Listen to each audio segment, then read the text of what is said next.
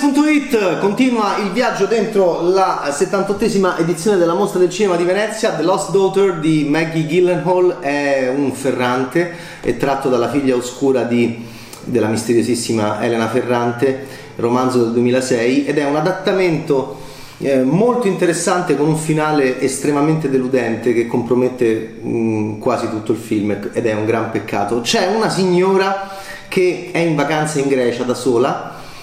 e all'inizio sembra solo un'idiosincratica, si è portata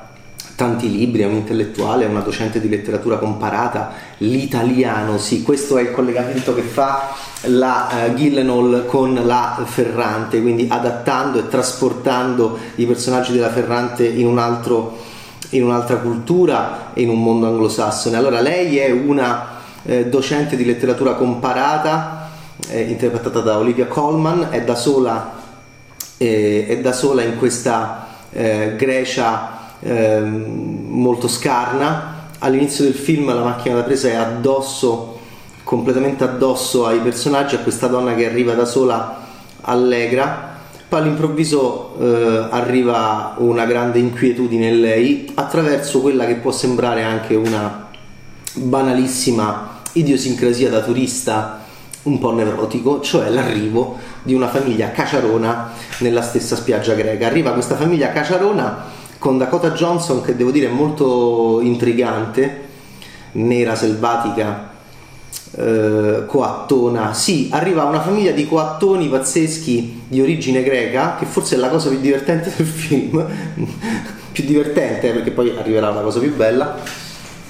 che la, che la voi direte va bene ma allora è un film su è, un fi- è una commedia una commedia sulle vacanze con il nevrotico oppure è un dramma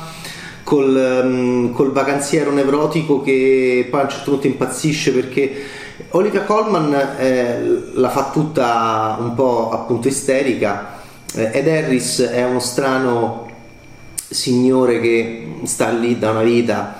e, però questa famiglia sembra molto potente, anche pericolosa. E allora all'improvviso accade invece che mh, mm, entriamo più che nel, nell'esterno, potrebbe essere anche più bello il film, ma essendo tratto da Elena Ferrante e dal, e dal suo romanzo del 2006, usciamo da questa strana, devo dire, eh, atmosfera che la Gillian sa creare bene di fastidio, ripeto, di fastidio, di minaccia costante, di rumore, di, anche di, eh, ovviamente di sopraffazione, perché il numero della famiglia Caciarona Coatta è eh, multiplo rispetto alla nostra solitaria turista idiosincratica, intellettuale, istericuccia. E che cosa succede? Che cosa, cosa accadrà? Allora, devo dire che l'interazione in spiaggia è interessante, soprattutto da Cota Johnson, i costumi che le fa indossare i capelli che le fa i capelli che le dà appunto questa anche questa questa, questa linea di anche di lasciva eh, di lasciva di lascivo trucidume che traspare da, da una appunto da un'attrice che non è mai stata così non è mai stata così nera in senso letterale, e, però improvvisamente usciamo da questo esterno, anche in senso letterale, cinematografico, quindi la spiaggia, gli ombrelloni, il mare, ma la Gillian è molto stretta sui personaggi per entrare nella mente e nei flashback. Andiamo indietro nel tempo e succede una cosa che abbiamo visto in Lacci l'anno scorso, cioè non c'è assolutamente una linea, la Ghile non spezza la linea di possibile mh, somiglianza somatica, una linea di possibile eh, con, continuità somatica tra mh, la, l'attrice che sceglie per essere Olivia Colman giovane e Olivia Colman. Arriva Jessie Buckley e parte questa parte del film la più divertente è quella della famiglia Quatta in Grecia, la più bella è quella di Jessie Buckley, un intellettuale, sì, era, è, è la docente di letteratura comparata giovane, che ha due bambine e che mh, mm, però mh, mm, studia Oden, pubblica un saggio, vuole affermarsi come saggista, come intellettuale, ha un maritino che eh, le dice sta al telefono con la Columbia University, occupa di te delle bambine, è donna, è madre, ecco il romanzo di Elena Ferrante e, e sembra quasi che debba farlo lei per forza. E siamo, devo dire, appunto in questi anni, fine anni 90, perché ci sono i cellulari e lei è un'accademica, lei giovane. E il film mm, comincia a essere quasi più ambientato nel passato che non nel presente. È un film, è un film interessante, eh? The Lost Daughter di Maggie Gyllenhaal, è un film interessante e mi stava molto interessando perché mm, amo molto Jessie Buckley, penso che sia la nuova Ellen Mirren e in sé porta um, assolutamente con questa sua bocca un po' storta, mi piace quando sorride,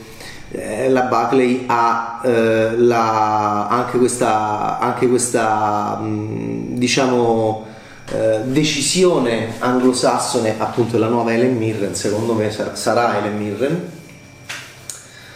e, e quindi è austera e impositiva,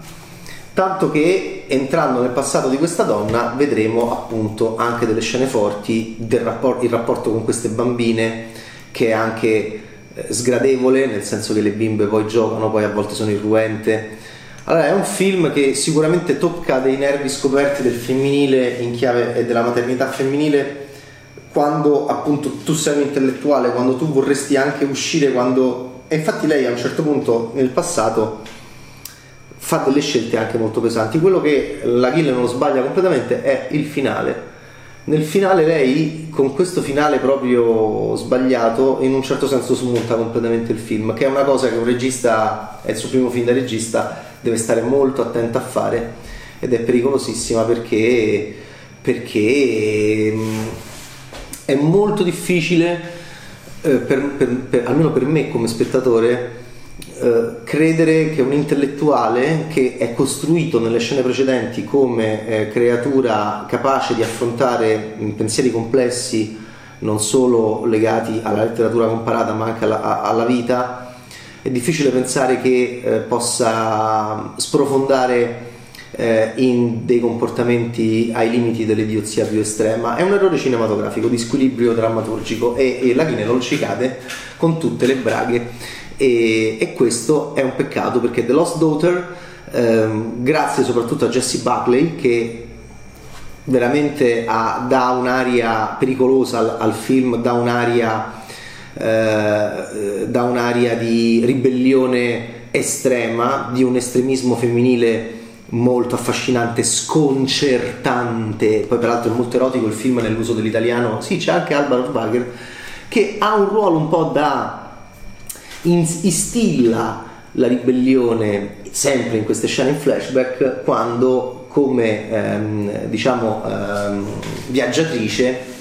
eh, a piedi compare nella casetta di campagna dell'intellettuale Jesse Buckley mostrandole con se stessa e il suo compagno un'idea di femminile, di coppia, di avventurieri, di persone che girano e quindi eh, in un certo senso instillandole l'idea del me ne vado, non posso essere solo madre. E allora guardate che bella che è anche l'interazione tra Jesse Buckley e il personaggio di eh, Peter Sarsgaard, compagno di vita di Maggie Gyllenhaal. Eh, è un peccato, lei, la Gyllenhaal è autrice della sceneggiatura, è un peccato l'arancia è un peccato il finale in spiaggia, è un peccato incredibile una telefonata, è un grande peccato il finale di The Lost Daughter di Maggie Gyllenhaal che lo abbassa molto anche secondo me come eh, possibilità di successo internazionale. Ma è un'opera prima interessante e eh, la Gyllenhaal è una regista che mi piacerebbe tornare a vedere all'opera.